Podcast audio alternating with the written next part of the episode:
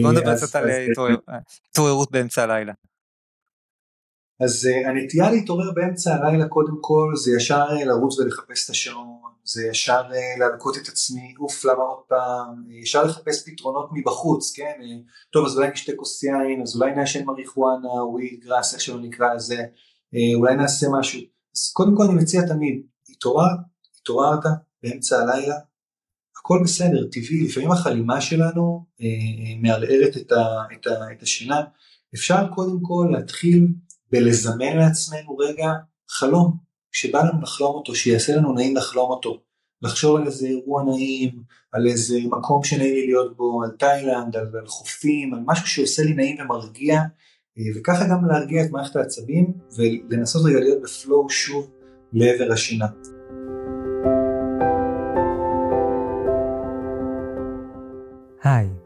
אני ניר קראוזה, ואתם איתי בפודקאסט כל המיינדפולנס.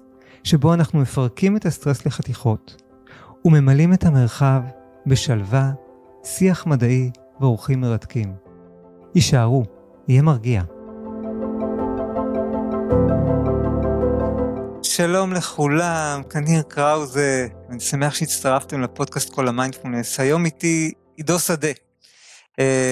עידו הוא מטפל שעוזר אנשים שחווים דיכאון, חרדה וגם נדודי שינה, ואנחנו נשמע ממנו גם על הדרך שלו, איך הוא הגיע אה, להיות מטפל בעזרת מיינדפולנס ושיטות נוספות, אה, וגם נדבר קצת על הנושא של נדודי שינה.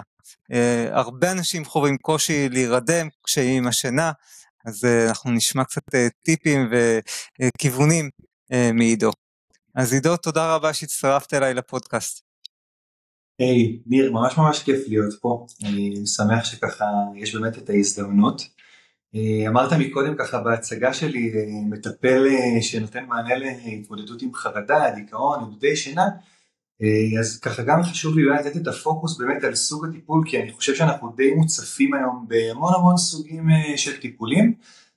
אז סוג הטיפול הוא נקרא CBT, שזה טיפול קוגנטיבי התנהגותי, מבוסס מחקר באמת של ה-200 שנים האחרונות, אה, עם הרבה ידע אה, וגם גישת אקט, שהיא עוד גישה אה, שככה התפתחה על גבי ה-CBT, פסיכולוגיית הגל השלישי, שלא סתם שואבת, לא סתם שואבת בעצם הרבה מידע מבודהיזם, וזאת אחת הסיבות אני חושב שככה יוצא לנו להיפגש כאן, לעשות את האינטגרציה הזו אולי גם דרך ההתמודדות, בדרך האישית שלי, בהתמודדות עם קשיים בשינה וחרדה, הדרך שבה אני ככה מאפשר היום לאנשים לחוות את תהליכים אה, חוצי, אה, זאת אומרת מתוך התנסות באמת חווייתית גם במיינדפולנס בתוך, בתוך הקליניקה, ולחזור לישון טוב, כי איזה כיף זה לישון וכמה זה חשוב לאיכות חיים שלנו, כדי להיות במסוגלות לתפקד.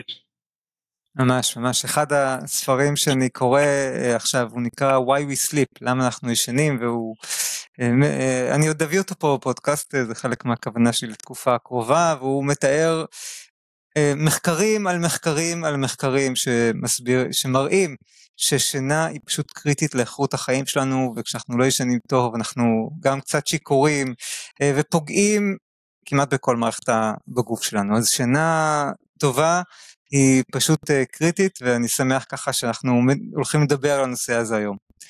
בואו נתחיל אבל קצת אה, מהסיפור האישי שלך.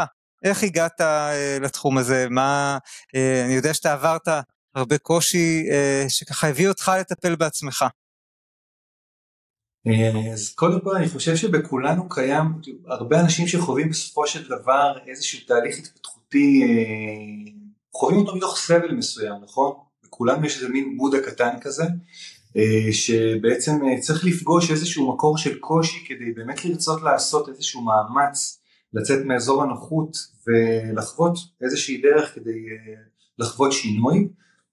אז לאורך החיים היו לי כל מיני קשיים, בוא נגיד ככה, מתקופת התואר הראשון, למדתי תואר ראשון בכלכלה. אני חושב ששם כבר בשנה השנייה הבנתי ש... אני לא מחובר ללימודים האלה ממקום של לב וממקום של חשיבה של למה מספיק מעמיקה להבין מה אני עושה שם, אה, אבל הטריגר הראשון עבורי שהביא אותי אה, בעצם לפגוש מיינדפולנס היה בכלל אה, קושי בזוגיות, זוגיות שהייתה לי גם תקופת ככה 2011 בתואר הראשון שלי, נסעתי עם הבת זוג שלי להודו לחודשיים, במקרה לא לאו דווקא ממקום של רצון לפגוש בודהיזם או, או, או טיבטים ולחוות ככה הערה, אלא הודו כי כולם, כי, כי, כי, כי הודו זה כיף וזה נשמע ככה מקום שנעים לטייל בו, והיה לי איתה אה, אה, ויכוח מסוים בנוגע לזיכרון שלי, זאת אומרת היא כל הזמן טענה שאני לא זוכר דברים, שהיא אומרת לי דברים ואני לא שם לב, לא שם לב אליהם, אה, תכנונים מסוימים ולשכוח מאירועים מסוימים, וזה בעצם הביא אותי פעם ראשונה עם מפגש שמשקפים לי שיש לי בעיה בזיכרון. ו- ומשם בעצם מהרגע הזה אני זוכר את זה, זה היה ממש בדרמסלה באיזשהו כזה גסטהאוס שדיברנו עליו, על הנושא הזה במרפסת, ואמרתי אוקיי, אני לוקח אחריות ואני הולך לטפל בזה כשאנחנו חוזרים בארץ. ואז כשחזרנו לארץ חיפשתי באמת אמ, אמ, כל מיני דרכים לטפל בזה בזיכרון, כן? איך לזכור יותר טוב, איך בנוי זיכרון, ובסוף הגעתי בעצם לפגוש מטפל. לימים הבנתי שהוא גם היה מטפל אה, CBT, אה, שלא ידעתי בכלל מה המונחים אז, אני חושב שאנחנו הרבה פעמים עושים שימוש בתהליכים שונים בלי להבין בכלל מה המשמעות, מה השם של הדבר הזה, ובתוך התהליך איתו גם בנינו את ההמשגה מה זה זיכרון, כן? זאת אומרת ממה זיכרון יכול להיות mm. uh, uh, בנוי, uh, גם אם זה מבחינת המידע האובייקטיבי של מה מזג האוויר היום ואיפה הייתי באיזה מיקום ספציפי, לאיך הרגשתי בתוך החוויה הזו, עם מי הייתי בתוך החוויה הזו ואיזו דרך עברנו ביחד, זאת אומרת לדבר גם על הפן הסמנטי, על איפה אני נמצא ועל הזמן וגם על החוויה הרגשית ועל החוויה עצמה המורכבת יותר. ו, ובתוך התהליך עם אותו מטפל גם הבנתי שאני חווה אה, חרדה, כשהיה לי את האומץ לשתף אותו במחשבות הכי מוזרות שלי, אה, שדי קצת פחדתי אפילו לשתף בהם כי באותה נקודת זמן אמרתי אם יגלו שאני חושב את המחשבות האלה אז הלך עליי וכנראה שאני מכאן ישר אה, לגאה ומחלקה סגורה, אלה ממש המחשבות נקודה... שלך. זו נקודה מאוד חשובה, כי לפעמים יש לנו באמת מחשבות מאוד קשות, אנחנו כל כך מתביישים בהן שאנחנו לא מעזים לספר, אתה אומר אפילו בת המטפל שלי לקח לי הרבה זמן אה, לספר. מה היו המחשבות האלה אם אתה מוכן לשתף אותנו? וואו אני אשמח, כאילו היום אני חושב שאני במקום אחר לגמרי מול הדבר הזה, אה, אז קודם כל זה נכון ממש, כן, גם, גם אני כמטופל שמגיע לחדר שאמור להוות מקום בטוח עדיין לא מרגיש בנוח אה, לספר, אמ, שאגב חשוב לי לתת פה גם איזשהו disclaimer, אותו מטפל הגעתי אליו דרך אה, אה, אימא של הבת זוג שלי, ואז בעצם אולי גם אחד החסמים היה כדי שהוא לא יספר לה וזה יעבור mm. הלאה, וזה היה חשוב לי לשמור את זה אצלי. אמ, אז איזה מחשבות? קודם כל אה, ההתמודדות שלי הראשונה הסומטית, היחס שלי לגוף שלי הייתה תחת השפעת וויל לפני הרבה הרבה שנים והייתה לי מחשבה תחת השפעה של מיוחנה נגיד למי ש... כן. והייתה לי מחשבה שאני יכול לעצור לעצמי את הנשימה. ועצם המחשבה הזו גרמה, עוררה אצלי הרבה חרדה במשך תקופה מסוימת, שיש לי יכולת מסוימת אה, להרוג את עצמי, כן? להפסיק את, mm. את הדבר הזה. זו הייתה מחשבה אחת למשל, אה, עוד מחשבות אה, שונות, כן? ההשוואה שלי מול האקס של הבת זוג שלי. שהוא יותר טוב, הוא יותר מצליח, והוא יותר מצחיק, לא הכרתי אותו, כן? אבל אלה מחשבות שהיו אצלי, והן גם מחשבות שעוררו לי המון המון חרדה, אה, וגם פגעו בדימוי העצמי, בערך העצמי, ו, אה, ובעצם הביאו אותי לא ליהנות מדברים הכי פשוטים שאנשים, אני אומר אנשים, היום אני שואל את עצמי מי זה האנשים האלה, אבל אנשים נהנים לעשות, לראות סרטים, לשמוע מוזיקה, לנהוג בלי שמשהו מטריד אותם. ו- וכששיתפתי אותו בזה, אז הוא אמר לי, אה אוקיי, אז אנחנו מדברים פה בעצם על חרדה, ו- ובוא רגע ננסה להבין מה ההבדל בין פחד וחרדה, ושם בעצם פעם ראשונה קיבלתי במילים מקצועיות אה, מבוססות מחקר, מה ההבדל בין פחד לחרדה. אה, ולימים כשלמדתי גם CBT אז גם למדתי מה המנגנונים שבאמת אה, מפעילים, גורמים וכו'. והוא נתן לי את הדוגמה, אני גם תמיד שמח לשתף אותה כשהיא עשתה לי המון המון סדר באותה נקודת זמן, הוא אמר לי, עידו, זה כאילו אתה עכשיו, חרדה זה כאילו אתה עכשיו נוסע לתל אביב, הוא גר ברמת גן אז, אה, אתה נוסע לתל אביב מפה ונוסע דרך דרך השלום. אבל כל הזמן שאתה נוסע דרך דרך השלום, יכלת גם לבחור לנסוע מז'בוטינסקי לכיוון תל אביב. וכל הדרך לתל אביב אתה חושב, אולי הייתי צריך לנסוע מז'בוטינסקי. אם הייתי נוסע מז'בוטינסקי בטח לא היה פקקים, אם הייתי נוסע מז'בוטינסקי הייתי מגיע יותר מהר.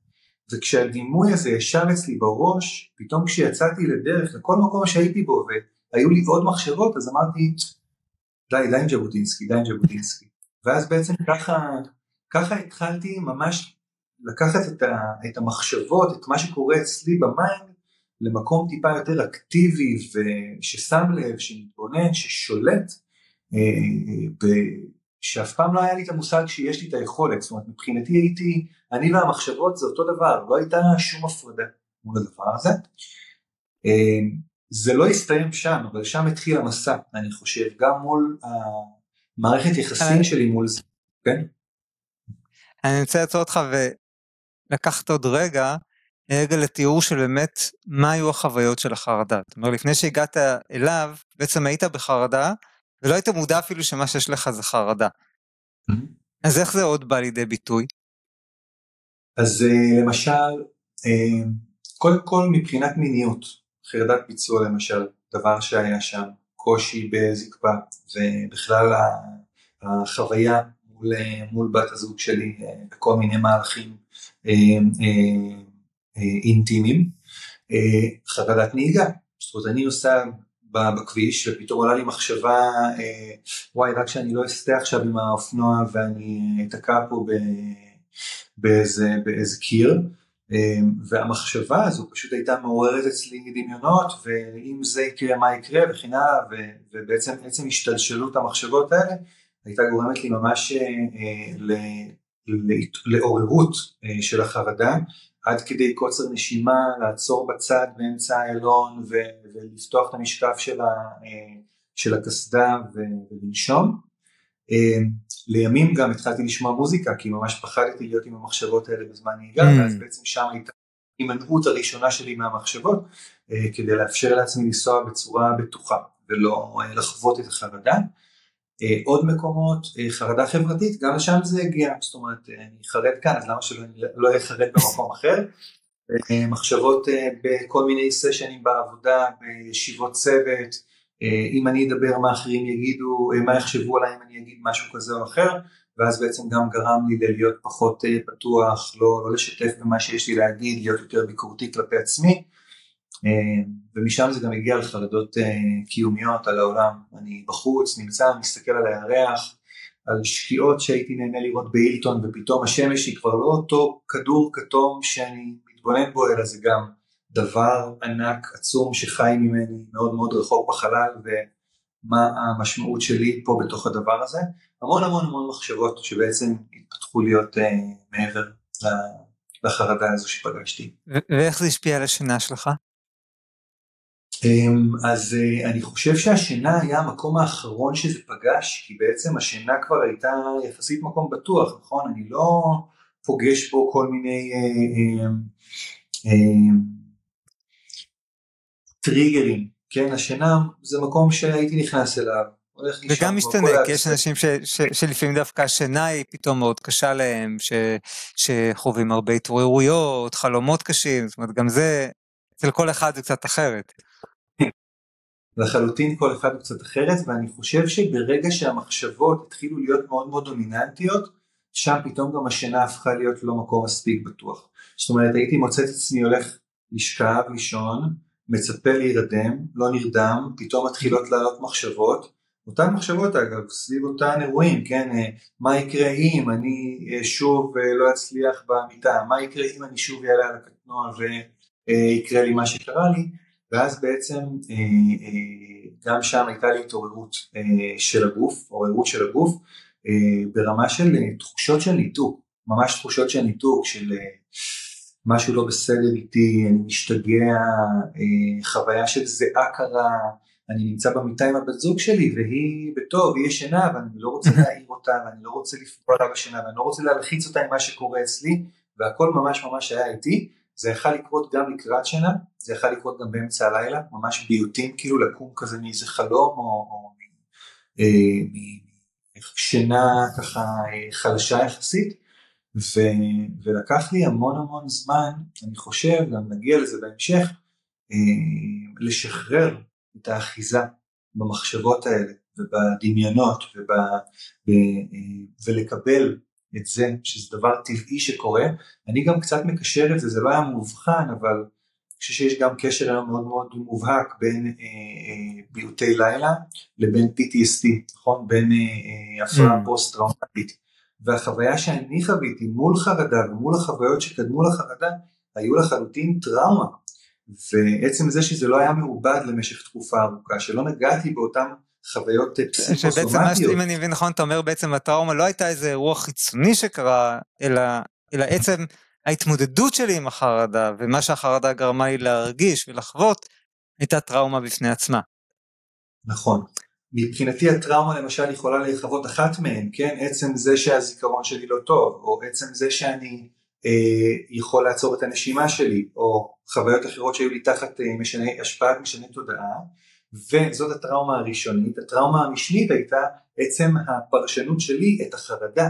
כאילו מה זה mm. אומר עליי שאני חווה חרדה, אני משתגע, אני לא בסדר, ואז אני לא מאבד את החוויה הזו וממשיג אותה ומבין מה אני חווה שם, ואז בעצם הסימפטומים לא מאחרים להגיע.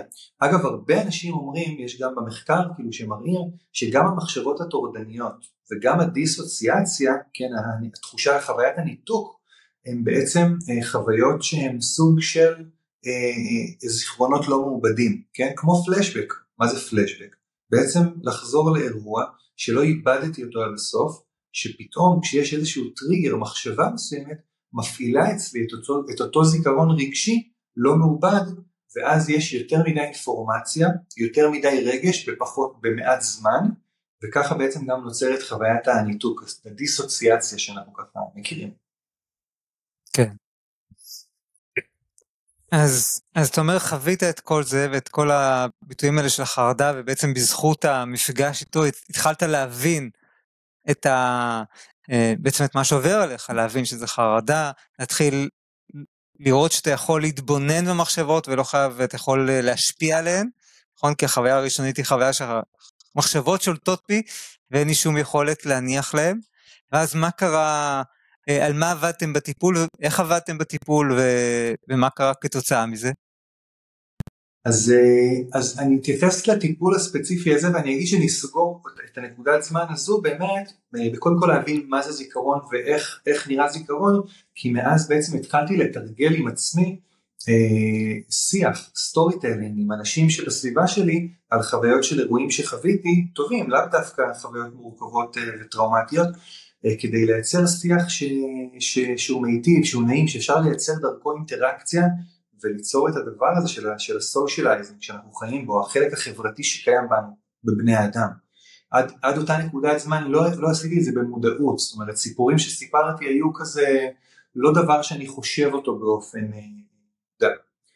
וההתייחסות הזו באמת אה, לכביש דרך השלום. ואז מה התחלת לתרגל?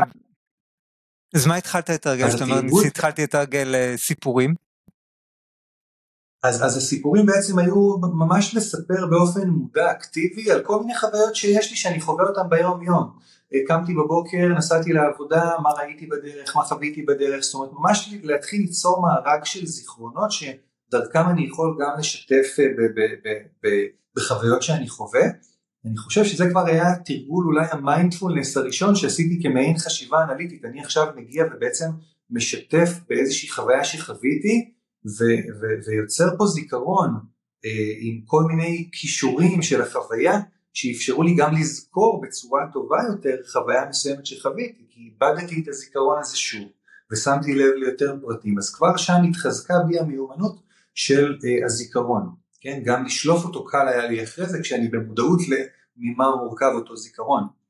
אבל את המפגש הראשון שלי עם המיינדפולנס אני חייב לציין בהקשר הזה היה דווקא מטיפול פסיכולוגי אחר עם פסיכולוג תעסוקתי בהמשך שתרגל איתי דמיון מודרך ובאותה נקודת זמן בכלל פגשתי אפליקציה מופלאה בשם Headspace שהורדתי אותה והתחלתי לתרגל איתה את העשרה מפגשים הראשונים החינמיים ו, ומשם בעצם התחלתי לתרגל בפעם הראשונה אה, מדיטציה שאני זוכר את החוויה הראשונית הזו שאני יושב ומתמקד ושם לב שהמחשבה יכולה גם להיות בצורה אה, מטאפורית, כן? כמו עננים שבאים וחולפים ושמעבר לעננים האלה יש בעצם שמיים שהשמיים הם דבר שהוא סוג של קבוע ולא משתנה, זאת אומרת מה שמשנה את השמיים זה רק מזג האוויר המשתנה שנמצא בתוך האטמוספירה, אבל התודעה שלי, ה mind שלי בעצם משול למעין אה, אה, חלל שמארח את, ה, את, אותן,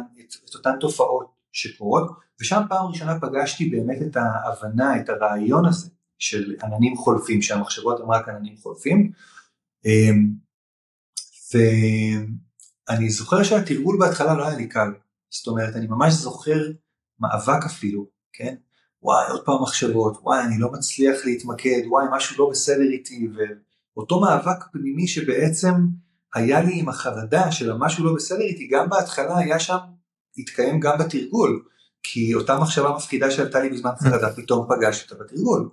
ובתוך התרגול פתאום יש איזה מין התכווננות של קבלה, שזה בסדר שיש מחשבה שאני לא חייב לשנות את תוכן המחשבה אלא רק לתייג אותה ורגע לחזור חזרה כל הזמן לאיזה עוגן, נשימה או לכל דבר אחר שאפשר לי באותה נקודת זמן להיות אה, אה, יותר בסנטר וממוקד. ואחרי תקופה אני חושב של אה, שלושה ארבעה חודשים ככה אם הזיכרון לא כרגע מטעה אותי התחלתי פתאום לשים לב שאני לוקח כל מיני איכויות מה... תרגול מיינדפולנס ליום יום. פתאום בעבודה כשהייתה לי איזושהי מחשבה כזו אז פתאום אמרתי טוב אני לא חייב כרגע לפתח אותה אני יכול שנייה רגע לחזור ולנשום או לעשות כל מיני פעולות כמו מיקוד בפעולה כרגע אני עכשיו כל כולי בתוך הפעולה מקליד עכשיו על המחשב עושה פעולות סיזיפיות ששם אגב באופן טבעי רוב המחשבות היו מגיעות כאילו פעולה שאני כבר רגיל לעשות אני לא צריך להתאמץ לעשות mm. אותה. אגב גם בנהיגה אני הרבה פעמים רואה את זה כן יש לנו מערכת תפקודים ניהוליים אה, נכון, אנחנו יכולים לעשות פעולות בלי לחשוב אותן יותר מדי. המוח שלנו כבר יודע, אנחנו יודעים כבר מתי לפנות ואיך לסובב את ההגה ומתי ללחוץ על הבלמים ולזהות את המרחק בלי לחשוב את זה באופן מאומץ. ודווקא כן, במקומות האלה שאנחנו באוטומט, אז שם המחשבה מתחילה אה, להפתיע ולהגיע. כשאני צריך ממש להתאמץ, גם כשעכשיו אני מדבר נגיד עם בן אדם, ואני אומר בוא נחשוב רגע על משהו ספציפי באופן מאומץ, פתאום קשה לחשוב כי אני נדרש לעשות פעולה אקטיבית מול הדבר הזה. אז... אה, כן, כן, שכשאנחנו בטייס האוטומטי, כשאנחנו עושים דברים שהם, ככה אנחנו כבר לגמרי רגילים אליהם, אז הרבה פעמים באמת הרבה יותר המחשבות נודדות לכל מיני מקומות, ואז זה, זה, זה קורה לאנשים בהליכה, זה קורה לאנשים בנהיגה, אה, כשמחכים. אה, אני הרבה פעמים אוהב להתחיל גם במיטה כמובן לפני השינה, כן, מקום קלאסי. אני הרבה פעמים אוהב להתחיל מפגשים, אה, אה, יש את הרגע הזה כשאתה מתחיל אה, קבוצה, מפגש, שעוד לא התחלנו, שאנחנו מחכים עוד שאנשים יגיעו, השעה עוד לא הגיעה, ואז אני אומר לאנשים, שימו לב למה שקורה עכשיו. לרגע הזה של, שאנחנו מחכים, האם אתם הולכים לטלפון, האם אתם, על מה אתם חושבים, מה קורה לנו ברגע הזה שאנחנו מחכים שמשהו יתחיל, ויש לנו המון רגעים כאלה בחיים שאנחנו מחכים, והרבה פעמים שם מגיעות כל מיני מחשבות. ממש. אני אפילו רוצה, אני אפילו רוצה לחזק את זה ולהגיד שאני גם עושה שימוש בטכניקה כזו בתחילת מפגש, ואני אומר בואו נעצור לכמה רגעים, לכמה דקות, רק נגיד לעצמנו עכשיו אנחנו לא חושבים. לתת מחשבה כזו, עכשיו אנחנו לא חושבים, ואתה יודע, ממש לוקח כמה שניות אני חושב אחרי שאני אומר את הדבר הזה, כבר המחשבה הראשונה לעלות, ו- ורק להבין ולהכיר שזה כל כך טבעי ובסדר שלנו, אין שליטה בזה, אין לנו באמת שליטה במחשבות. זה כמו שאני עכשיו אגיד לעצמי, עידו אתה עצוב עכשיו, לא עידו עכשיו תהיה שמח, עכשיו תהיה שמח. וזה פשוט דבר שלא יכול להתקיים. אה, וההכרה בזה, אני חושב שבהתחלה הייתה עבורי דבר קצת מפחיד. להבין שאין לי שליטה במחשבות שלי, אבל אה, אחרי שתרגלתי והבנתי תקופה שזה נכון, אבל יש לי יכולת אחרת, יש לי יכולת לבחור את התגובה שלי מול המחשבות, הפכה פתאום את המרחב הזה למרחב שיש לי בו יותר אפשרויות בחירה. ופתאום זה הגיע לכל מקום בחיים, זה הגיע לבחירה של מה אני אומר מול אנשים מסוימים, בחירה של מה אני עושה במצבים שונים, גם בנהיגה, גם בשינה. אה, ואולי באמת אה, ניגע קצת באזור של השינה, אם, אם אפשר קצת אה, באמת להבין איך, איך, איך השינה יכולה להיות מקום יותר בטוח להגיע אליו כשיש לי קושי להתמודד במצבים האלה שאני פתאום נכנס למיטה ואני פוגש את, ה, את השקט הזה, את, ה, mm. את, ה, את הריק הזה פתאום. אז בוא נדבר קצת על שינה באמת. אז על התהליך של הירדמות. אוקיי. אתה דיברת מקודם על זה שאתה פוגש אנשים בתחילת אה, סדנה ואומר בוא נראה איך אנחנו לא פונים לטלפונים, כן, אז אני רוצה להגיד שהטלפונים הם גם קצת כמו אה, מחשבות, נכון? זאת אומרת ברגע שאני ניגש לטלפון זה בדיוק אותה מחשבה אוטומטית שתעלה ואני אחליט כרגע לפתוח אותה. כן, אז אה, אני רוצה להמשיל את הפתיחה של הטלפון לפתיחה של המחשבה. וכשאני נכנס למיטה, אחרי יום שעברתי, אה, ואין לי כרגע שום גירוי אחר שמפעיל אותי, אז באופן טבעי יעלו מחשבות, נכון? כי זה בעצם התפקוד הבריא של ה mind שלנו, המוח שלנו הוא עוד איבר בגוף, והתפקיד שלו הוא לנתח, להעריך, אה, לשמור על הצרכים שלנו מסופקים, על הצורך בביטחון, במערכות יחסים מיטיבות, במימוש עצמי, אה, על היכולת שלנו לתכנן את הזמנים ולא לטעות בתכנון קדימה, אה, זאת אומרת להיות בתנועה ולשמור עלינו גם כגוף פיזי בביטחון, כן, בהישרדות. וכשאנחנו נכנסים למיטה והדבר הזה קורה, אז קודם כל, קודם כל רק להכיר בזה שזאת פעילות טבעית, ושזה ממש ממש בסדר שזה מה שקורה, כי זה התפקיד של ה mind שלנו, לשמור עלינו, לדאוג שאנחנו נהיה בטוב, שלמים. אמ, עכשיו, אה, כמו שאנחנו אה, לא רוצים לפתוח את הטלפון אה, באופן אוטומטי ולפנות למחשבות, אז אנחנו רוצים לעשות כל מיני תהליכים מקדימים לפני שאנחנו ניגשים למיטה. אז כל מה שנכנס בקטגוריית היגיינת שינה, אה, חשוב שנפנה את עצמנו מתוך כל אותם עיסוקים שיכולים להיות בסופו של דבר טריגרים, גירויים, דברים שאני אפגוש אותם ויפעילו את הראש שלי כשאני אכנס למיטה.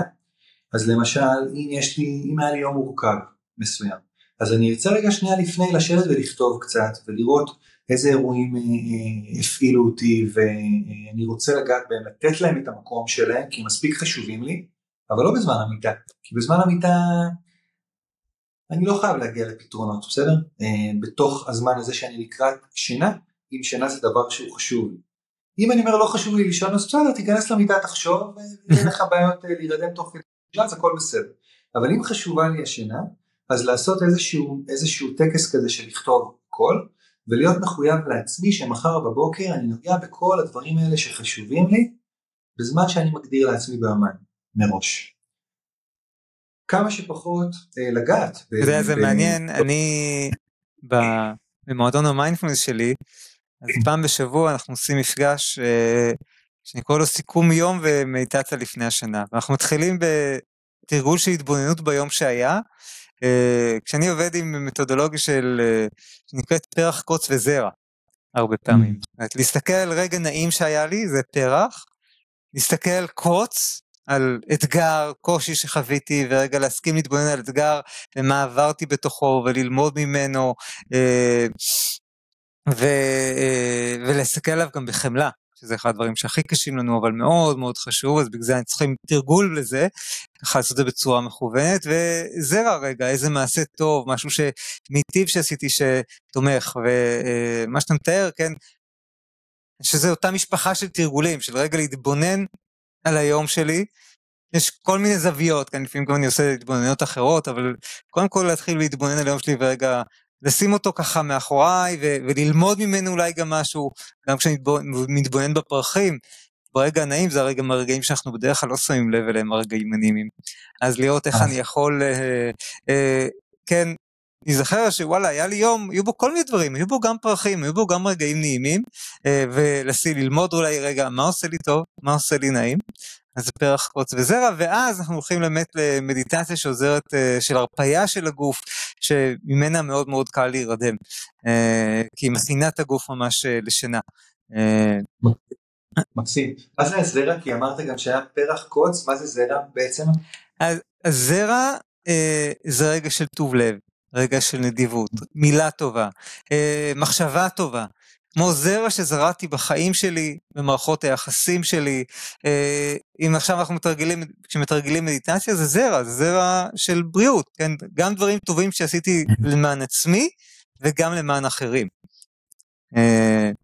אז זה הזרע.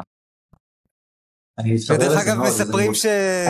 מספרים שאובמה, כשהוא היה נשיא והיו לו את ה... והוא רצה היה, לו רק ארוחה אחת ביום, ארוחת ערב עם המשפחה, קצרה, כן, בטח גם לא מאוד מאוד ארוכה, היה לו חשוב שהארוחה הזאת תהיה כן אה, משמעותית ושיהיה בשיח, אז אה, הוא היה עושה עם המשפחה שלו את התרגיל הזה, זאת אומרת אפשר לעשות את זה גם ככה על שולחן האוכל, שכל אחד אומר פרח קוץ וזרע, אה, ואז זה מייצר איזשהו חיבור ושיתוף וזמן ביחד, ואפשר גם לעשות את זה כתרגיל התבוננות אה, אישי לעצמנו.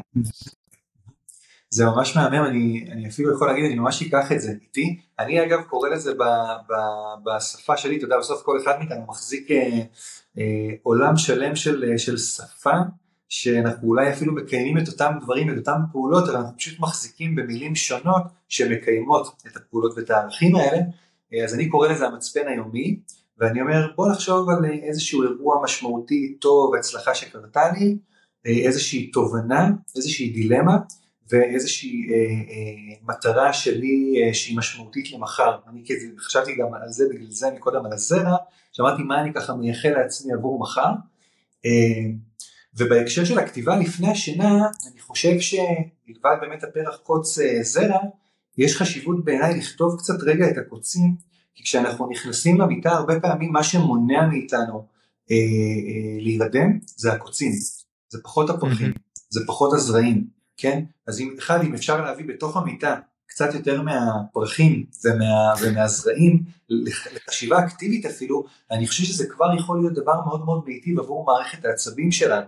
כי מה שקורה באופן טבעי שאנחנו חושבים מחשבות לא מיטיבות, מפחידות, מסוכנות, אה, חרטה על העבר, דאגה מהעתיד, אנחנו בעצם גורמים למערכת העצבים שלנו, לתת מערכת העצבים, המערכת הסימפתטית לפעול.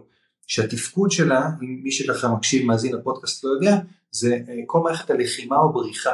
כשאנחנו עכשיו נחצה את הכביש ויגיע אלינו רכב במהירות ואנחנו נזהה שאנחנו בסכנה, הפעולה הטבעית האוטומטית של הגוף תהיה להפעיל את כל השרירים שלנו, להזרים את כל הדם מהמרכז לפריפריה, כדי שנוכל לפעול באופן אקטיבי, או לברוח, לברוח, או להילחם, לרוץ, כן? כן? או אפילו במצבים מסוימים שאנחנו כבר מזהים שאין לנו את היכולת להגיב בצורה מיטיבה, לקפוא. ואז בעצם לקוות שפשוט המכונית תעבור מאיזשהו מקום. עכשיו, חוץ מהמצבים המסוכנים האלה, כשבדוגרי, בתכלס, אנחנו חווים סכנה אמיתית, המחשבה שלנו כשהיא אומרת שמשהו לא בסדר, בעצם מעבירה תהליך מסוים, גם תהליך רגשי שמייצר אצלנו פחד, כן? אני מחר הולך אה, להגיד משהו בצורה לא טובה בעבודה, אה, בפרזנטציה, ואז יצחקו עליי. מחשבה שמייצרת רגש של בהלה, של חשש, של בושה, ואז הזיכרון הרגשי הזה גם מתורגם ועובר הלאה למערכת העצבים שלנו דרך המוח הזוחלי, אה, ובעצם במוח הזוחלי הוא לא יודע מה זה החברים בעבודה, הוא לא יודע מה זה פחד, הוא יודע מה זה 1 או 0, מסוכן או בטוח, ואז הוא בעצם מפעיל את מערכת העצבים וגורם לדם לזרום, וכשאנחנו נכנסים למיטה והולכים לישון, מה שקורה לנו בתהליך טבעי, כשהאור יורד והחושך עולה, אז אנחנו בעצם מופרש תהליך טבעי של מלטונין, של הורמון שמסייע לנו להירדם בלילה.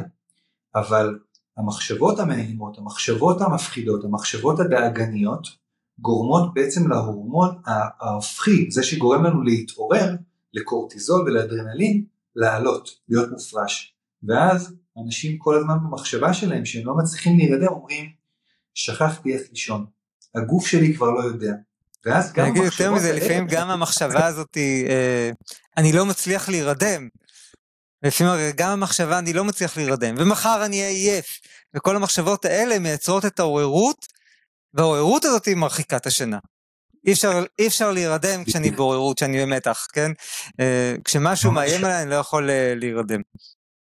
ממש ככה. אז אה, זה חשוב גם להכיר בזה, אני חושב בתוך תהליך של כל מי שמתמודד עם קשיים בשינה, להכיר בזה. עדיין לא אמרתי מה עושים עם זה, אבל להכיר בזה שאותן מחשבות שאני חושש בגינן לא לישון כמו שצריך בלילה, הן אותן מחשבות שיכולות להרחיק אותי בעוד דקה, חמש דקות, רבע שעה, מהמצב הטבעי של הגוף לאפשר לעצמו פשוט לעשות את מה שהוא יודע משחר הילדות שלנו. אף פעם לא חשבנו על איך צריך להירדם כשאני נכנס למיטה, נכון? מתי זה קורה לנו? כשאנחנו פתאום לא מצליחים לעשות את הפעולה הטבעית הזו. ואז אנחנו סוג של מכים על חטא ובעצם גורמים לאיזה מין סייקל כזה. אז נכון, אני לא מוריד מהחשש ומהפחד. אבל אני רוצה לא, רגע לא, לא- להוסיף על זה, אה, שכדאי להתעסק באיך להירדם אפילו לפני שיש לנו בעיות שינה. כי אנחנו היום יודעים שזה לא רק חשוב שנישן, זה גם חשוב שנישן שינה עמוקה. ולפעמים אנשים כן נרדמים מהר, אבל הם ישנים שינה מאוד uh, רדודה, מה שאנחנו הולכים, מתחילים לדבר עליו עכשיו, של uh, uh, איך להירדם בצורה טובה, זה חשוב גם כדי להצליח להירדם ולא לבלות המון זמן ככה, לא להירד, בלי להירדם, אבל גם כדי לישון שינה עמוקה. ושינה עמוקה היא, היא בסופו של דבר מה שאנחנו רוצים ומה שמאוד uh, מרפא ומבריא. שינה מאוד uh, רדודה uh, היא שינה שלפעמים לא מספיק מחדשת את המוח ואת הגוף, uh, ואז באמת אנחנו יכולים לישון אולי מספיק אבל להתעורר עייפים. ולכן מאוד חשוב הנושא הזה של היגיינת שינה שהתחלנו לדבר עליו, ששוב, לכתוב רגע על היום שלי, להתבונן ביום שלי בדרך כזו או אחרת, לפגוש את אותם עקוצים דרך כתיבה, ואני אגיד זה יכול להיות גם דרך כתיבה, אבל זה גם יכול להיות אולי דרך שיתוף, כן? אולי לדבר עם הבת זוג, או עם חברה, או עם חבר, על אה, הדברים האלה, גם יכול להיות מאוד מאוד אה, אה, מועיל לנו, וגם יכול דרך... אה. לפגוש את הקשיים האלה, אבל בסביבה יותר מוגנת, ואנחנו יודעים שגם כשאנחנו משתפים, יש הורדה של הלחץ.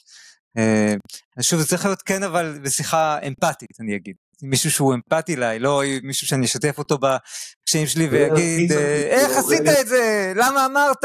למה איחרת? איך יכולת להעז? כן, אם מישהו, צריך להיות שיחה עם מישהו שיביא הבנה, אמפתיה, אה, שיחבק אותי בתוך השיחה הזאת, כי זו השיחה שעוזרת לנו להפחית את הלחץ.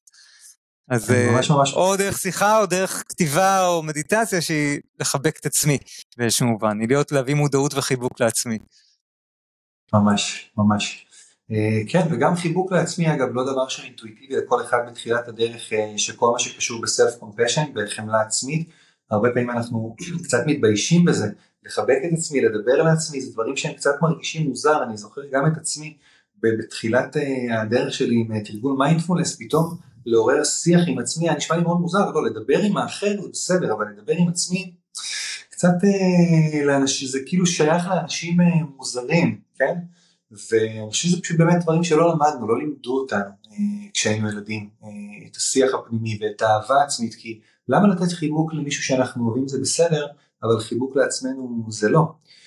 אה, אז אני רוצה להוסיף באמת אה, ניר בנוגע להיגיינת שינה מעבר לכתיבה ותרגיל הפרח אה, קוץ זרע, גם השיח הזה באמת של שיח עם עוד בן אדם קרוב אליי שזה באמת מהווה עבורי סביבה בטוחה, ביטחון, עוגן, אני רוצה גם בעצם לקחת אחריות ולשים לב רגע איזה, איזה פעולות אני עושה לפני השינה, למשל הרבה אנשים צופים בטלוויזיה עד שהם נרדמים כי הם מפחדים מהמחשבות שלהם.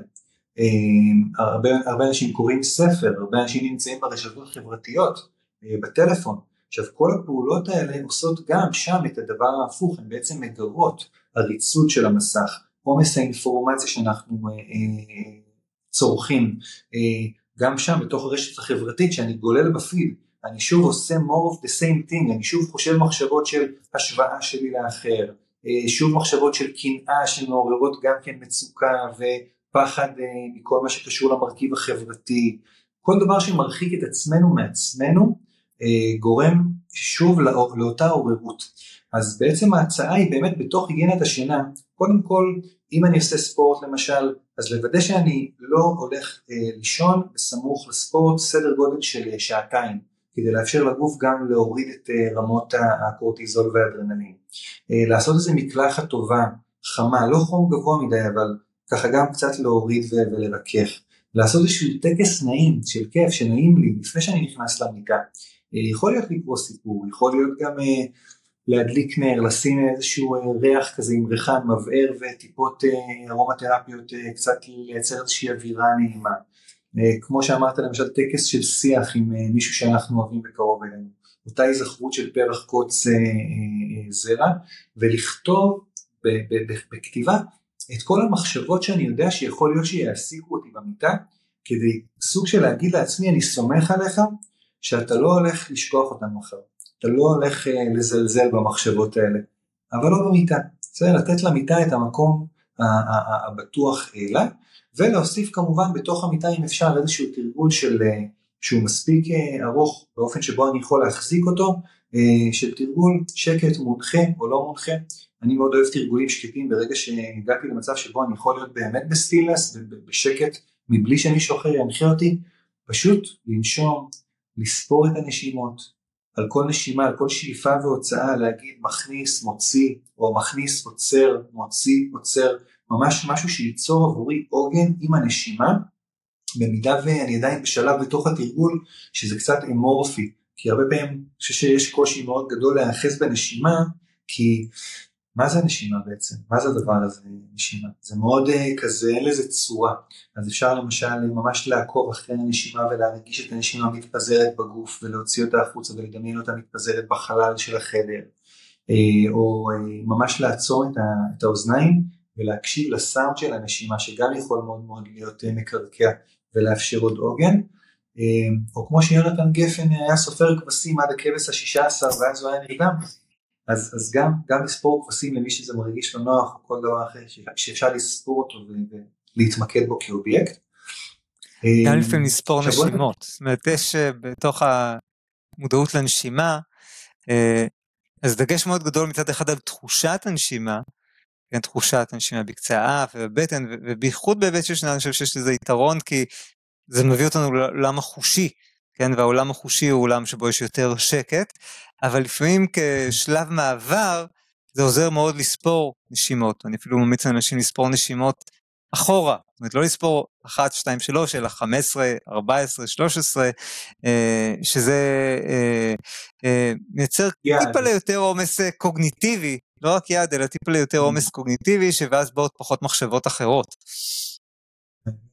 מעניין, יפה. זאת אומרת, בעצם עצם המיקוד, הניסיון להביא מעצמי איזשהו... אה, אה, הניסיון לספור את הנשימות, זה סוג של מחשבה, שאני מתמקד בנשימה, גם ספירה זה סוג של מחשבה, אבל אז בגלל שיש את המחשבה הזאת, יש פחות מהמחשבות האחרות, מהמחשבות החרדתיות. אני עושה חשיבה שהיא לא קלה לי בעצם, אז המיקוד בחשיבה יותר מצליח למקד באובייקט כן. הזה לחלוטין, ממש. אה, אז בואו נדבר מבחינת ההיגיינת השינה גם, גם בכל מה שקשור לסטינג, כן? זאת אומרת, אה, אני רוצה כבר להכין את המרחב שיהיה לי נעים אה, ולא מעורר. אז למשל אם יש שעון מסוים שאני יכול למצוא את עצמי מסתכל עליו והוא מזכיר לי כל פעם שהזמן לא עובר או שהזמן עובר מהר מדי והולכת לי השינה, להעיף את השעון, הכל בסדר, לא חייבים שעון מול העיניים. אם יש איזה שהם אורות מסוימים שיכולים פתאום עירובים שיכולים לעורר את מערכת העצבים, כי גם כשהעיניים עצומות עדיין אני יכול לחוות uh, צורות, uh, צבעים, פרקטליים מאור מסוים שמגיע מבחוץ שגם יכול לעורר את, החשיבה. כן, אז אני אגיד זה, אפילו אחד הדברים שאני עושה פה, אה, אופציה אחת זה באמת לעשות חדר מאוד מאוד מוחשך, וזה מומלץ. אני שם ממש כיסוי עיניים. זאת אומרת, אני ישן עם כיסוי עיניים, כי אנחנו אוהבים לישון עם החלון פתוח, אז אז דווקא אני שם לי ממש כיסוי עיניים, והכיסוי עיניים דואג לזה ש... שיהיה לי הרבה יותר חושך בעיניים, ו... ואני ממש מרגיש איך זה משפר את איכות השינה שלי. מדהים, זה מדהים. כלי מדהים. פשוט מאוד. כן, כיסוי עיניים כמו של מטוס, באלי אקספרס קונים כזה, כזה אחד יותר גדול אפילו, אה, וזה עוזר להעמיק את החושך בעיניים ואת השקט בעיניים, ועוזר להיכנס לשינה יותר עמוקה. אוקיי, אוקיי, מעולה. אני חושב שגם כאילו ככה אולי בא לי להציע, הרבה פעמים יש כשאנחנו מתרגלים בתוך השינה גם תרגול מסוים של נשימה למשל, אנחנו פתאום אם משהו לא עובד לנו, אז אנחנו עוברים לתרגול אחר, ודווקא הרצון שלי הוא להציע, אם יש תרגול שאתם מרגישים שהוא לא עובד, דווקא אולי כן תנסו שנייה להישאר בתרגול הזה, לא לזנוח תרגול כי הוא לא עובד, התרגול לא אמור, אה, לא, לא אמורים לחוות ממנו הצלחה, ההצלחה שאנחנו נחווה תהיה מתוך אי הידיעה, מתוך זה שאנחנו פשוט לא נחשוב ונשחרר וניתן לגוף לעשות את מה שהוא יודע. אה, אז דיברנו על הסטינג, דיברנו על האורות, דיברנו אפילו ברמת החדר. אני אגיד על זה עוד משהו רגע, רגע, רגע, אני רוצה להגיד על מה שאמרת עוד משהו. הרבה פעמים אה, כשאנחנו עושים מדיטציה לפני השינה אנחנו כאילו עושים אותה כדי להירדם. ואז אם לא נרדמתי זה mm. סימן ש, שלא הצלחתי. ויש uh, משפט שאני משתמש בו ש, uh, שככה עבד לי ואני זוכר שקראתי אותו בספר של ג'ון קבדזין. הוא אומר כשאני עושה מדיטציה לפני השינה אני עושה את המדיטציה ואז אם נרדמתי אז נרדמתי אז יופי. אם לא נרדמתי אז אני עושה מדיטציה, אז זה גם יופי. זאת אומרת, לבוא, לבוא עם גישה כזאת של אם אני ארדם ואם אני לא ארדם, שניהם טובים, כי לעשות מדיטציה זה טוב, ולהירדם זה טוב. ואז זה עוזר, כי אחד החרדות שיש לנו שם, והלחצים שהם אפילו לא מודעים לגמרי, זה אני לא ארדם, אני לא נרדם, אוקיי? אז ברגע שאני מקבל את זה, שאם אני עושה מדיטציה, וטבעי ואנחנו יודעים שמדיטציה יבואו מחשבות, זה חלק מהתרגול, להיות מודע למחשבות ולהחזיר תשומת לב לנשימה.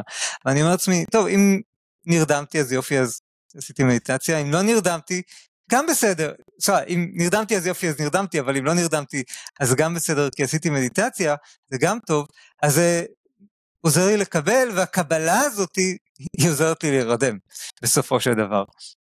בהחלט, בהחלט. אותה מחשבה שאומרת לי בעצם שהמדיטציה שאני עושה להירדם לא עוזרת לי להירדם, אותה, אותה מחשבה בעצם שתסיט ממני את תשומת הלב מהתרגול של המדיטציה, פשוט תאפשר לי להמשיך להיות באותה תנועה לעבר השינה.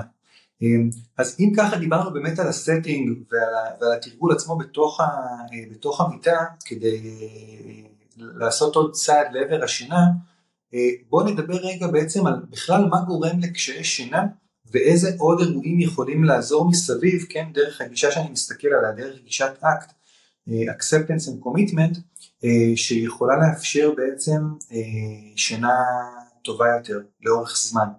עצם זה שהמחשבה עולה יכולה להיות הרבה פעמים גם, שוב אמרנו, מחשבה טורדנית למשל, מחשבה שההזדהות שלי איתה היא מאוד מאוד עמוקה, בגלל שגם יש איזשהו אירוע שם שחוויתי, שעדיין לא היה אירוע שאיבדתי אותו.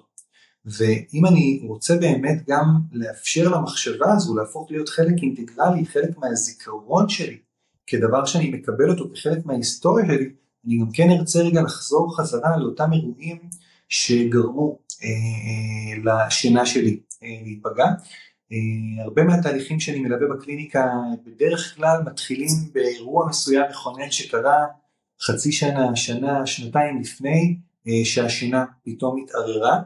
אה, זה יכול להיות קשור במשהו שהיה מורכב בעבודה, פיטרו אותי, הייתי בחו"ל, חזרתי לארץ, פתאום היה לי חופש והחזרה הייתה שוחקת, אה, ריב עם הבן זוג, כל חוויה מאוד מאוד מורכבת שחוויתי, שהביאה אותי בעצם אה, לחוסר ביטחון מול הדבר הזה, ואז בעצם איפה שהחוסר ביטחון מתערער ואני לא מאבד את החוויה הזו ומוצא עוד פרשנויות ומעמיק בזיכרון הזה, אז הזיכרון הזה מעין נשאר שם כמשהו שאני חושש ממנו, מפחד ממנו, לא מקבל אותו, לא רוצה, לא רוצה שהוא יהיה חלק מהדבר הזה שנקרא עידו, אבל מה לעשות, הזיכרונות שלנו הם חלק מאיתנו וחשוב ורצוי שנקבל אותם כחלק ממה שהביא אותנו להיות מה שאנחנו היום. זה קל להגיד, אבל עצם היישום של זה הוא מאוד מאוד משמעותי בדרך אה, אה, לריפוי אה, מהדפוסי חשיבה האוטומטיים שנוצרו בעקבות אותם זיכרונות רגשיים. אז, אז גם מאוד מאוד חשוב רגע להבין מה היה אותו זיכרון, מה היה האירוע, להרחיב את המושגים שלי בנוגע אליו, לתת לו פרספקטיבות מחודשות, למה זה ממש בסדר שפעלתי ככה באותה נקודת זמן, מה מנגנוני הגנה של הגוף שלי ש, שפעלו שם אה, עשו אה, ו, ו, ו, ואיך הייתי מתמודד עם זה היום עם הידע שאספתי לאורך הדרך, כל אותן שאלות שיכולות להרחיב באמת את הפרספקטיבה בנוגע לאותו אירוע כדי לתת לו איזושהי פרשנות מחודשת שתשמר את אותו זיכרון כדבר שהוא לגיטימי עבורי, כחלק ממי שאני בהיסטוריה של החיים שלי, אה, שזה גם בעיניי דבר שאי אפשר להיפרד ממנו אה, בעבודה גם כן, מול, אה, מול מחשבות שמאיימות ומגיעות ככה כשליחות של הטראומה. אז לא נגענו עדיין מה קורה בזמן שאני מתעורר. ומה אם... רגע רגע, מה אם קשה לי לקבל את אותו אירוע? אני אומר, איך עשיתי את זה? זה היה כל כך טיפשי. אני ידעתי שאני לא צריך לעשות את זה, ועשיתי את זה בכל זאת. אה, אה, לא יודע מה, למה לא השקעתי מספיק? לא, לא השקעתי מספיק, וידעתי שאני לא משקיע מספיק בעבודה, ידעתי שלא מרוצים ממני, אבל בכל זאת אה, לא, לא, לא השקעתי בזה. איך הוא... עובדים עם זה. אני רוצה לתת כלי אחד מאוד מעניין אה, מתוך אה, גישת ה-CBT שמדברת בעצם על כל נושא האשמה בנקודה מאוד מעניינת. אה, יש הרבה כלים והרבה דרכים שאני עובד איתם בקליניקה אבל כלי אחד שאני קורא לו עוגת האשמה למשל. שברגע שאני חושב מחשבה מסוימת בנוגע לחוויה מסוימת שחוויתי אני קודם כל לוקח את כל האשמה עליי. אני לא בסדר. אני אשם. אני הייתי אחראי למציאות הזאת וברגע שאני מתחיל להסתכל על זה בתור עוגה של אשמה שכולנו, שעוד אנשים יכולים לחלוק בה, למשל הסביבת עבודה שלי לא הייתה מיטיבה, למשל הבוס שלי היה, אה, אה, אה, לא, לא, לא דיבר יפה או גרם לי לעשות דברים כאלה ואחרים, היה לחץ אה, מאוד מורכב באותה נקודת זמן שלא אפשר לי מה לעשות, אני בן אדם אה, ולא מכונה להצליח לעמוד בכל המשימות שהיו לי והדבר הזה ערער את, את רמת המסוגלות שלי בתוך התפקיד. אה, הבן זוג אה, דחק אותי לפינה כי הוא לא נתן לי את היכולת לבטא את הרגשות שלי ו, והייתי צריכה להיות מרצה מול הדבר הזה, או הייתי צריך לרצות מולו. כל אותן מחשבות שבסופו של דבר אני לוקח על עצמי את האשמה באופן מלא, עוגת האשמה יכולה להיות, להראות פתאום פרספקטיבה טיפה יותר חומלת, אני לא לבד mm. בעולם הזה, אני לא חי לבד בעולם הזה, אני חי בהדדיות, ביחסי גומלין, כל הזמן, מרגע לרגע. יצאתי מהבית, זהו, אני כאילו כבר לא עם עצמי, אני פגשתי את השכן בדרך שהורדתי את הזבל והוא אמר משהו וזה, וזה נגע בי. נסעתי ברחוב אה, בדרך באיילון, ראיתי פרסומת, זה נגע בי. כל אינטראקציה שלי עם הסביבה, אז, אז אני פתאום כבר, אני פתאום כבר לא האשם היחיד מול הדבר הזה, ואפשר פתאום לתת ביטוי יותר אה, רך אה, וגמיש. אה, ביחס לפרשנות שלי של אותו אירוע. וזה למשל כלי שאני מאוד אוהב לעשות בו שימוש, העוגה של האשמה. אה, כמובן, אני רוצה להגיד, כן, חשוב אה, לעשות תהליכים שנוגעים באירועים טראומטיים עם אנשי מקצוע לתפיסתי, כן? כי בסופו של דבר לגעת בטראומה זה דבר כואב, זה דבר לא נעים. כן, זה היה דבר נעים, אז זה לא היה נתפס כטראומה, זה היה נתפס, זה לא היה נתפס כטראומה ואז גם לא היינו חווים את מה שאנחנו חווים. לא היינו חווים מחשבות טורדניות בהכרח, לא היינו חווים קשיי שינה, לא היינו חווים חרדה. אמ, אז כשיש איתי בן אדם, אה, איש מקצוע, שמביא גם את הידע המדעי ואת הניסיון האישי שלו עם עוד מטופלים, ועצם זה שהוא התנסה בכלים האלה בעצמו, הוא בעצם גם יכול להביא איזושהי פרספקטיבה רחבה יותר ולהציג לי מציאות אה, גמישה יותר ולשאול את השאלות הנכונות ולהראות לי, כי אם לא עושים לי את התמונת מראה הזו, אני יכול להמשיך לחשוב את אותו מהלך מחשבתי בלי לשים לב שאני כל כך מכאיב לעצמי. למשל הדוגמה שנתתי בתחילת המפגש שלנו על זה שאני יכול לעצור לעצמי את הנשימה, בסדר? אם לא יבוא בן אדם ויגיד רגע עידו שנייה, מה זה נשימה? נשימה מתקיימת בריאות, הריאות זה דבר אוטונומי, מי מפעיל אותו? מערכת העצבים, המוח הקדמון שלנו, אה אוקיי, אז אין לך יכולת לעצור את הנשימה, גם אם ממש ממש תרצה, כי בסופו של דבר זה יגרום לי לפון ואז אתה תמשיך אה, לנשום כי הגוף אה, ימשיך לעשות מה שהוא רוצה בעצמו, בסדר? אז רק שנכיר ונקבל בזה שאיש מקצוע יכול לתת לנו את המענה, להציג לנו אה, מידע יותר מהימן, אובייקטיבי ולא פרשני. שאגב בזה אולי עדיין לא נגענו במפגש היום, ההבדל בין תיאור אובייקטיבי, עובדתי, לבין פרשנות סובייקטיבית שהיא שלי. ואנחנו הרבה פעמים נוטים לעשות שימוש בפרשנות ומחזיקים בה כאילו זאת עובדה. אנחנו קוראים מחשבות של אנשים אחרים וחושבים שזה מה שהם חושבים עלינו או על עצמם. אנחנו חושבים על מחשבה מסוימת, נותנים פרשנות מסוימת לסיטואציה שהיא האפשרות הכי קיצונית נוראית ולא רואים שיש אולי עוד אפשרויות, כן? האירוע הזה עוד לא יתקיים, הוא יהיה בעתיד, אבל אנחנו כרגע נכון לעכשיו מייצרים לעצמנו מציאות כאילו הרע ביותר הולך לקרות. אז uh, כל, כל אותן uh, מחשבות שהן ב-CBT אנחנו קוראים לזה הטיות קוגניטיביות, אני חושב שבכל גישה יש לזה היום אינטרפטציה, ב-NLP, ב-CBT, גם במיינדפולנס הם מדברים על התעמרות במחשבות, mm. נכון? גם כן, כן, אנחנו מדברים הרבה על פרשנות, ולראות שבעצם כמעט כל המחשבות שלנו הן פרשנויות. אמ, אז, אז אני חושב שזה דבר שמאוד חשוב גם שנביא אותו לידי כתיבה אם אנחנו עושים את זה בעצמנו באופן עצמאי כטיפול עצמי, לכתוב, לכתוב טקסט כרגע על, על מקרה שהיה לי ולכתוב לעצמי, לסמן לעידו, כאן זה בוודאות, זה עובדה, ראיתי את זה, אני יודע, אבל כאן זה פרשנות, זה אני חושב, אף אחד לא בא ואמר לי אתה צודק. אז רק לשים, לתקוע את הסיכה בבלון איפה שיש לי פרשנויות, כדי לראות שיש עוד אפשרויות בנוגע לאופן שבו אני ניתחתי את הסיטואציה, אבל עד שאני לא אוריד את זה לכתב, או שאני אפגוש בן אדם, שאני אספר לו, ואז הוא יגיד לי, רגע, רגע, מי אמר לך? אז אני אמשיך לפגוש עוד מאותה היאחזות שלי במחשבה, שתוביל אותי בסופו של דבר אה, להרגיש לא נעים, להפעיל את מערכת העצבים, להיות מופעל, להיות בסטרס, להיות בחרדה, לא להצליח להירדם, להיות בקשיי שינה אה, שהולכים איתי לאורך השבוע.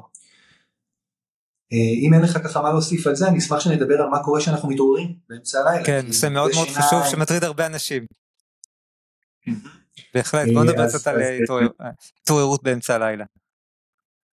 אז הנטייה להתעורר באמצע הלילה קודם כל זה ישר לרוץ ולחפש את השעון, זה ישר להלקות את עצמי, אוף למה עוד פעם, ישר לחפש פתרונות מבחוץ, כן, טוב אז אולי נשתה כוס יין, אז אולי נעשן מריחואנה, וויד גראס, איך שלא נקרא לזה, אה, אולי נעשה משהו.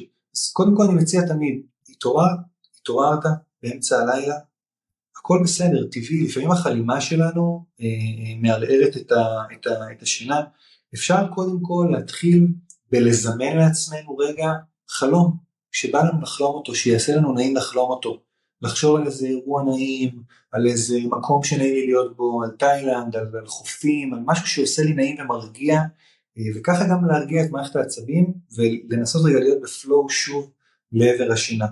לחזור שוב לאותן פרקטיקות שאמורות בסופו של דבר להרגיע את מערכת העצבים, כן? אני לא רוצה להירדם, אני רוצה שוב לחזור לאותו state of mind של פשוט למדוד את זה, להיות רגע שוב בנשימה, שוב בעוגן מסוים, אוקיי? אה, אני אגיד שגם פה הנשימה מאוד עוזרת, גם פה לחזור לנשימה, ללוות הנשימה, לחזור אל הגוף, לרפות את הגוף, זה גם כלים שכמו בהירדמות בעצם בהתחלה, גם באמצע הלילה לחזור לזה מאוד מאוד עוזר. בהחלט, בהחלט עוזר. אמ, יש ככה הרבה פעמים למשל זוגות שיש להם בני זוג נוכרים, שאנחנו רוצים ככה אולי להתייחס גם באמת אה, לסטינג של איפה אני נמצא, אולי אין לי שליטה כרגע על הנחירה של בן בת הזוג שלי, אז אה, אפילו להעתיק את עצמי למקום אחר זה ממש בסדר, אולי לסלון, למיטה בחדר אחר, לעשות איזושהי פעולה מחייבת כדי לא לפגוש את, ה, את הטריגר הזה שמפעיל אותי כרגע להמשיך להיות בעוררות פיזיולוגית אה, ואני חושב שבקצה של זה זה גם רגע להרגיש בסדר לקום, לעשות סיבוב, לשתות איזה תה קמומיל, לעשות שנייה אולי איזושהי מקלחת חמה, שוב רגע לחזור לטקס הזה המרגיע, לעשות איזה מין הפרדה כזה שנייה בין הצורך שלי, אני עכשיו במשימה, נכון? אני חייב עכשיו להירדם, אז אז רגע שנייה בוא, בוא ניפרד שנייה מה, מהמשימה הזו, נעשה איזה שנייה דף חדש כזה, ואז נחזור חזרה על המיטה ממוקדים, רגועים יותר, שלווים יותר, אה, עם, אה, עם, עם אותו center חזרה לנשימה. אתה אומר בעצם במקרים שממש מצאתי עצמי מתעורר, ממש לחזור אל הטקס לפני השינה. ממש לחזור כן. על תהליך הירדמות שלי אה, באמצע הלילה. אם אני מוצא את כן. עצמי ממש בעוררות מאוד גבוהה. חושב שהרבה פעמים ההמלצה שלי תהיה כמה שאפשר להישאר במיטה. הרבה פעמים עצם ההתעוררות היא מייצרת הרבה עוררות. אז אם אפשר להישאר במיטה, אני חושב שזה אה, בדרך כלל עדיף, אבל לפעמים באמת ההתעוררות היא כבר כל כך אה, חזקה, שכבר עדיף באמת לחזור לטקס. כן, אני חושב שבאמת כאילו כל מי שיאזין ויש לו קשיי שינה בפרק הזה, כל אחד נמצא באמת בעולם הסובייקטיבי שלו. יש כאלה אנשים שלא מצליחים להירדם גם שלוש שעות, כן, ובאמת כאילו שהיום שלהם למחרת נפגע. אז הרבה פעמים אני אומר כאילו איזה כלים כרגע עוזרים, איזה כרגע, מה, מה כרגע, אפילו ההימנעויות הלא אדפטיביות שאנחנו כל כך אוהבים, אוהבים להגיד אה, בשפה הטיפולית, לעשן עכשיו וויד, לשתות עכשיו כוס יין, זה משהו שכרגע ייתן לך בטווח הקצר את היכולת כן להירדם וכן להיות במסוגלות אה, מחר בבוקר ליום עבודה, להיות אבא, אה, אה, להיות במערכות יחסים, לתפקד, אוקיי, okay, go for it. כאילו אל תזנח כרגע את מה שעובד אם באמת התפקוד נפגע. ותמיד אני אסתכל על הפונקציה בהקשר של התפקוד. אם כרגע התפקוד שלי נפגע, אז, אז, אז בואו נפנה רגע לעוד כלים שיכולים לתת מענה. יש גם אה, אה, אה, טיפות שונות אה, של צמחים, ויש כדורים אה, של מלטונין, ויש עוד אה, דרכים טבעיות מעבר ל, ל, לתרגול של המיינדפולנס, שזה ממש ממש בסדר לחקור את זה, להתנסות בזה, לשאול אנשים אחרים אם זה מסייע להם. כן, מיינדפולנס זה עוד כן, כלי טבעי כן. שקיים שם, ויש עוד כלים שחשוב שנכיר כן, בזה. כן, עולם שלם של תוספי תזונה שיכולים באמת להוסיף לשנה טובה יותר. זה לא תחום המומחיות כן, שלי אז אני לא נוהג להמליץ ספציפית, אבל בפירוש יש תוספי תזונה שמאוד תומכים בשינה עמוקה יותר אה, ויש עליהם אה, מחקרים.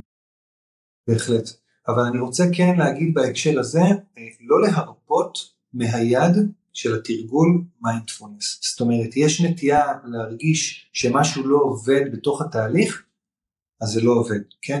זאת אומרת, זה כמו שאני אגיד לך עכשיו, אתה לא רואה את החמצן שלך, אז אל תנשום, נכון? זאת אומרת, אם, אם החמצן לא קיים ואתה לא באמת רואה שזה, שזה נותן לך את, שזה מייצר לך ATP בדם ומייצר את אנרגיית החיים, אז, אז אל תנשום, כי אל תאמין בזה.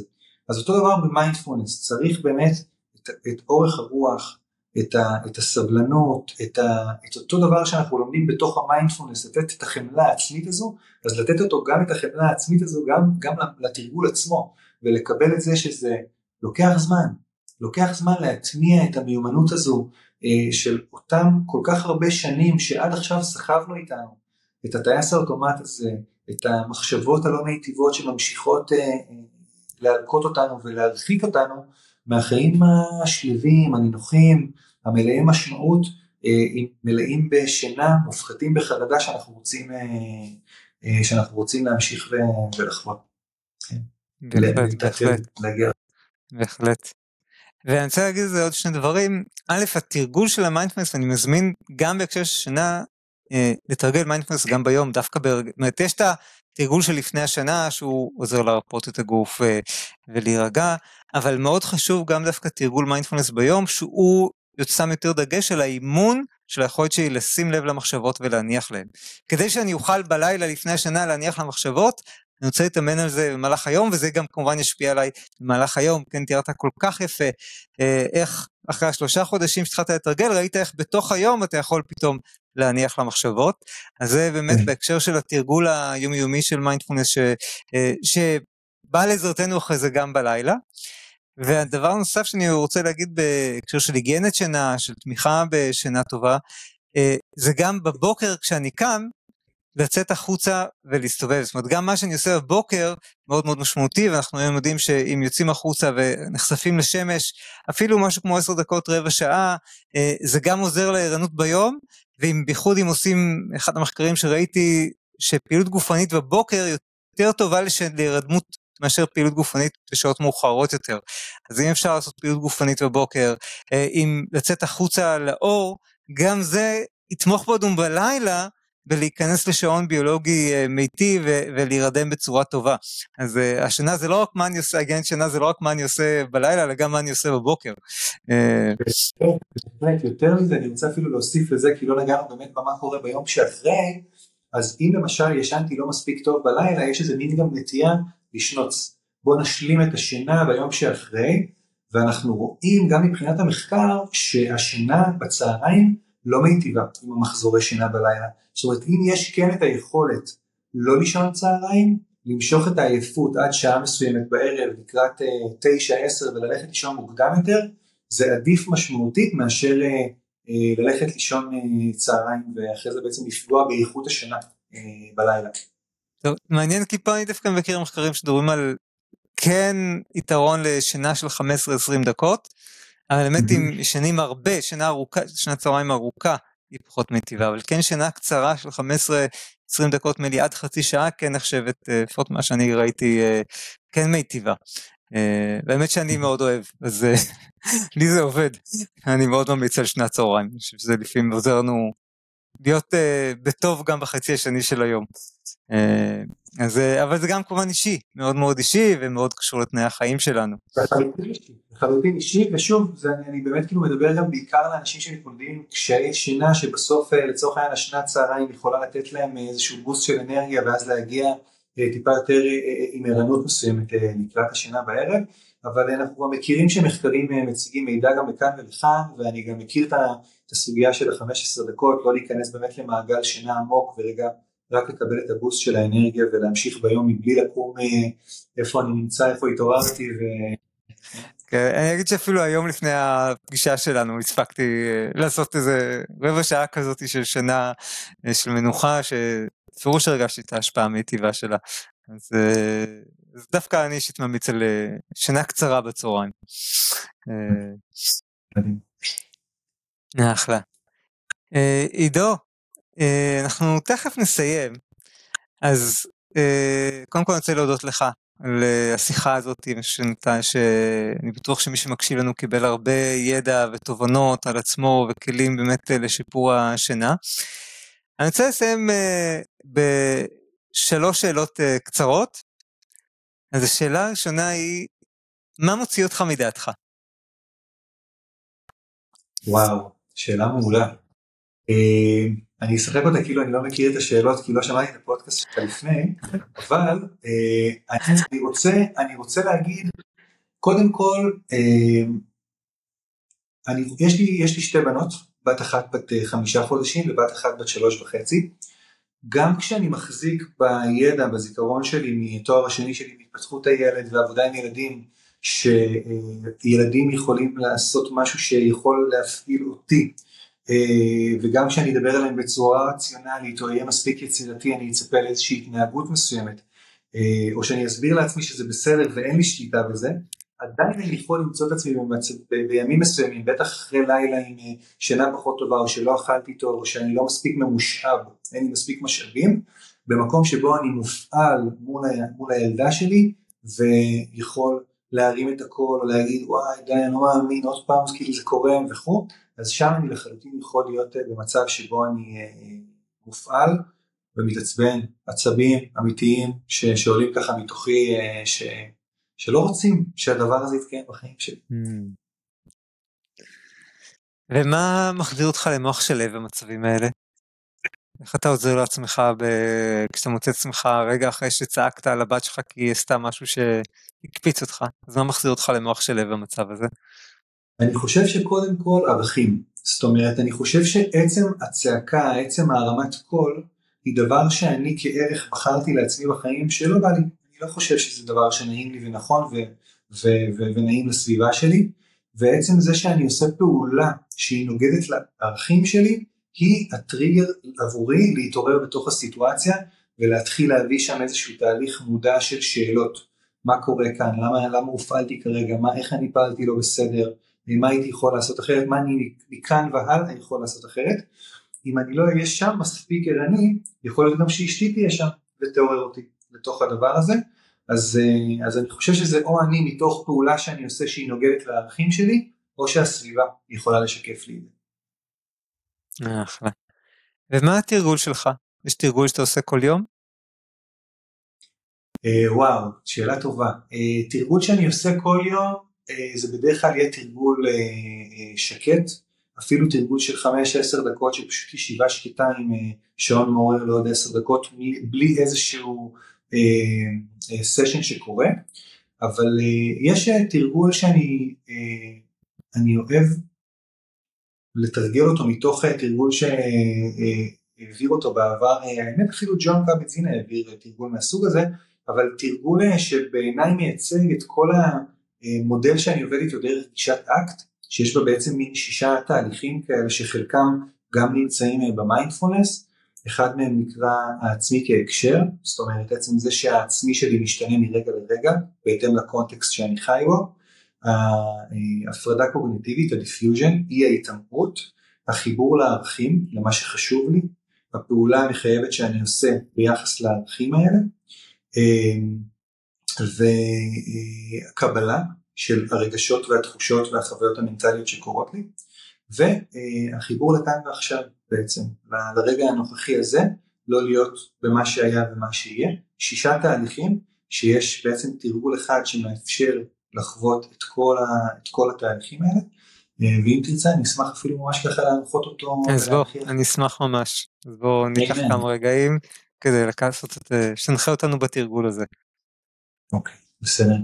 אז כולנו ככה מוזמנים לשבת ישיבה נוחה, זקופה רק לצורך העוררות וכדי שנוכל ככה להיות איתי בתרגול, אפשר עם עיניים פקוחות, אפשר עם עיניים עצומות, ורק ניקח שלוש נשימות עמוקות, אפשר להכניס את האוויר מהאף, לשאיפה מהאף, ולהוציא את כל האוויר מהפה, למי שנוח, לא נוח אפשר גם מהאף, ניקח שוב שאיפה, ונוציא, נרוקן הכל, הכל. שאיפה אחרונה. ונוציא, נשחרר, נרפה. ורגע נהיה כמה רגעים בלי לנסות להיאחז במשהו. לאו דווקא לא בנשימה, לא במחשבה, רק נהיה רגע עם מה שקורה כאן במרחב הזה הפנימי שלנו.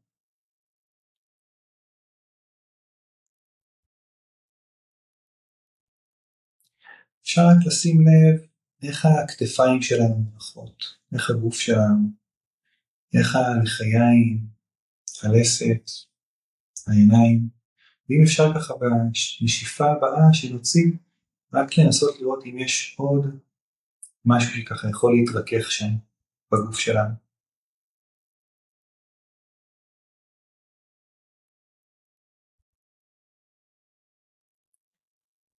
עכשיו אני מזמין את כל אחת ואחד שמתרגלים איתנו כאן, בואו רגע נפנה את תשומת הלב לאחד החושים, בואו נפנה אותו לנשימה. רק נשים לב לנשימה, איך היא פועלת באופן טבעי.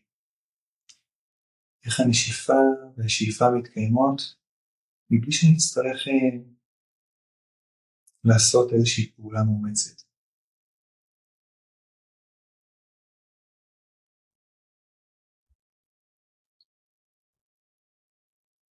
נפנה את תשומת הלב לחוש השמיעה, ונראה אם יש איזשהו צליל או יותר שנוכל רק להתמקד בהם לרגע ולכמה רגעים.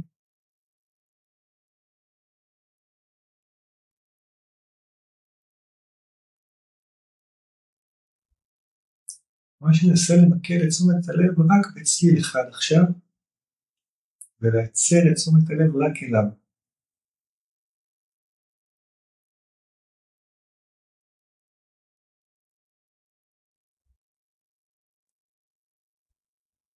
בואו נפנה את תשומת הלב לחוש הטקטילי שלנו, לחוש המגע, ונשים לב אם יש כרגע איזושהי תחושה של קור, חום, לחות או יובש על האור שלנו.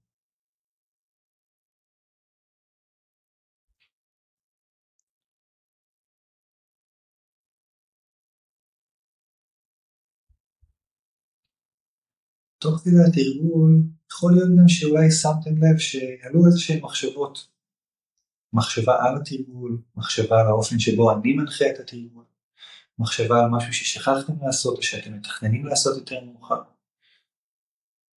רק נכיר בזה שיש כאן מחשבה מסוימת, וכשאנחנו מזהים שיש כאן את המחשבה הזאת, פשוט להחזיר את תשומת הלב חזרה לכאן, למרחב הפנימי הזה, לנשימה.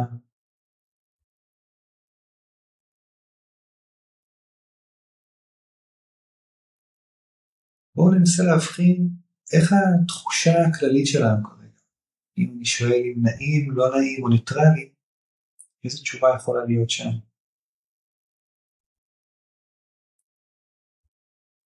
איזה רגש כרגע נוכח בי.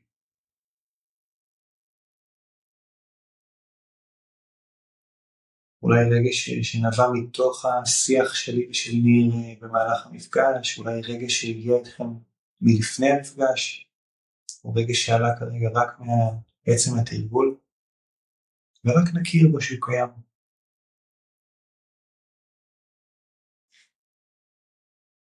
בנוסף אני רוצה להפנות את תשומת הלב שלכם לכך שעשיתם פעולה מחייבת, עשיתם פעולה היום להיכנס לפודקאסט, לפרק הזה, להאזין לפרק, להגיע עד הרגע הזה ולא לנטוש אותו בדרך. כי היה לכם חשוב, היה לכם חשוב אולי ללמוד, לחוות, להעשיר את עצמכם, כי חשוב לכם אולי לעשות עוד התפתחות, עוד למידה, עוד דרך, אולי לישון יותר טוב, אולי להפחית את, את הסטרס ואת החרדה בחיים שלכם. ובחרתם לעשות את הפעולה הזו במקום פעולה אחרת שיכלתם לעשות עכשיו, לצפות בנטפליקס, ללכת לפגוש חברים, ללכת לים, כל פעולה אחרת.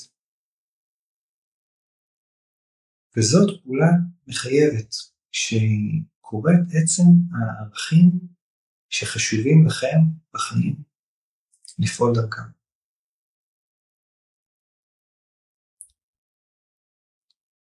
ואם רגע ניקח צעד אחורה, מטאפורית, ונשים לב לכל הדרך, לכל החוויה הזו שעברנו ממש בדקות האחרונות, נשים לב בעצם שעברנו מהחושים שלנו, לנשימה, התבוננו במחשבות, שמנו לב למה שחשוב לנו ולפעולה שעשינו היום, להיות כאן במפגש הזה, אז אם ניקח צעד אחורה נשים לב שאותו, אותו, אותה נוכחות, אותו אותה נקודת מבט ששמה לב לכל הדבר הזה, עדיין נמצאת כאן נוכחת. ואפשר להקביל אותה למעין אה, אדם שיושב כרגע בתיאטרון, בקהל, בכיסא, וצופה בבמה, שעל הבמה הזו בעצם אה, מתקיימים החיים, החיים שלכם. והיכולת הזו להעביר את תשומת הלב מהתחושות למחשבות, לרגשות ולפעולות שאתם עושים, היא אותה יכולת כמו בתיאטרון, להעביר את אה, הזרקור, כן, על כל אותן איכויות שחיות בכם, על הבמה הזו.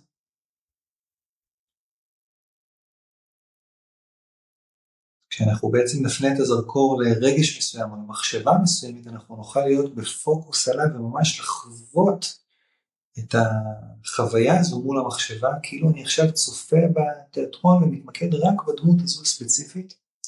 אם אני אקח את הצעד אחורה ואפנה את הזרקור למקום אחר, אני פתאום אשים לב שהמכל הזה שקיים בי, התיאטרון הזה שאני כרגע צופה בו, בעצם מאפשר לי לחוות יותר מרק המחשבה הזו, או רק הרגש הזה. שים לב בעצם שמתקיימים בי גם וגם ברגע נתון.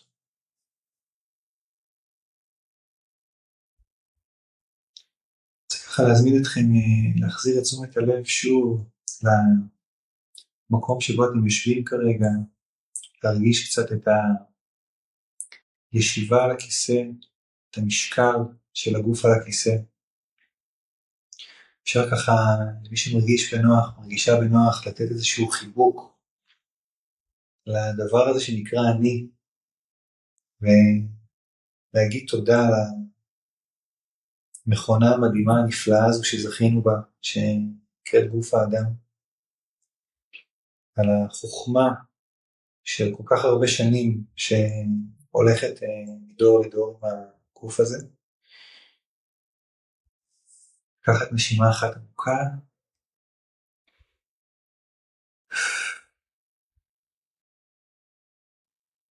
ו... אפשר ככה לפתוח עיניים כל אחד ואחת בקצב שלו.